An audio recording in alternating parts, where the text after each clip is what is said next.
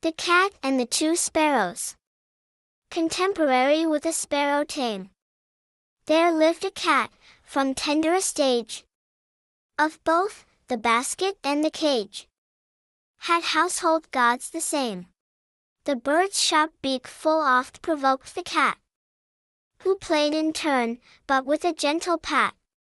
His wee friends sparing with a merry laugh. Not punishing his faults by half. In short, he scrupled much the harm. Should he with points his feral arm? The sparrow, less discreet than he, with dagger beak made very free.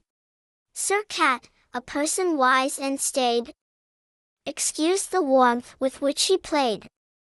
For, 'tis full half of friendship's art, to take no joke in serious part. Familiar since they saw the light, Mere habit kept their friendship good. Fair play had never turned to fight. Till, of their neighborhood, another sparrow came to greet.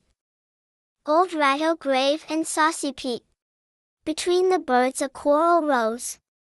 And Ratto took his side. A pretty stranger, with such blows. To beat our friend, he cried. A neighbor's sparrow eating ours. Not so, by all the feline powers. And quick the stranger he devours. Now, truly, saith Sir Cat. I know how sparrows taste by that. Exquisite, tender, delicate. This thought soon sealed the other's fate. Dot. But hence what moral can I bring? For, lacking that important thing, a fable lacks its finishing. I seem to see of one some trace. But still its shadow mocks my chase.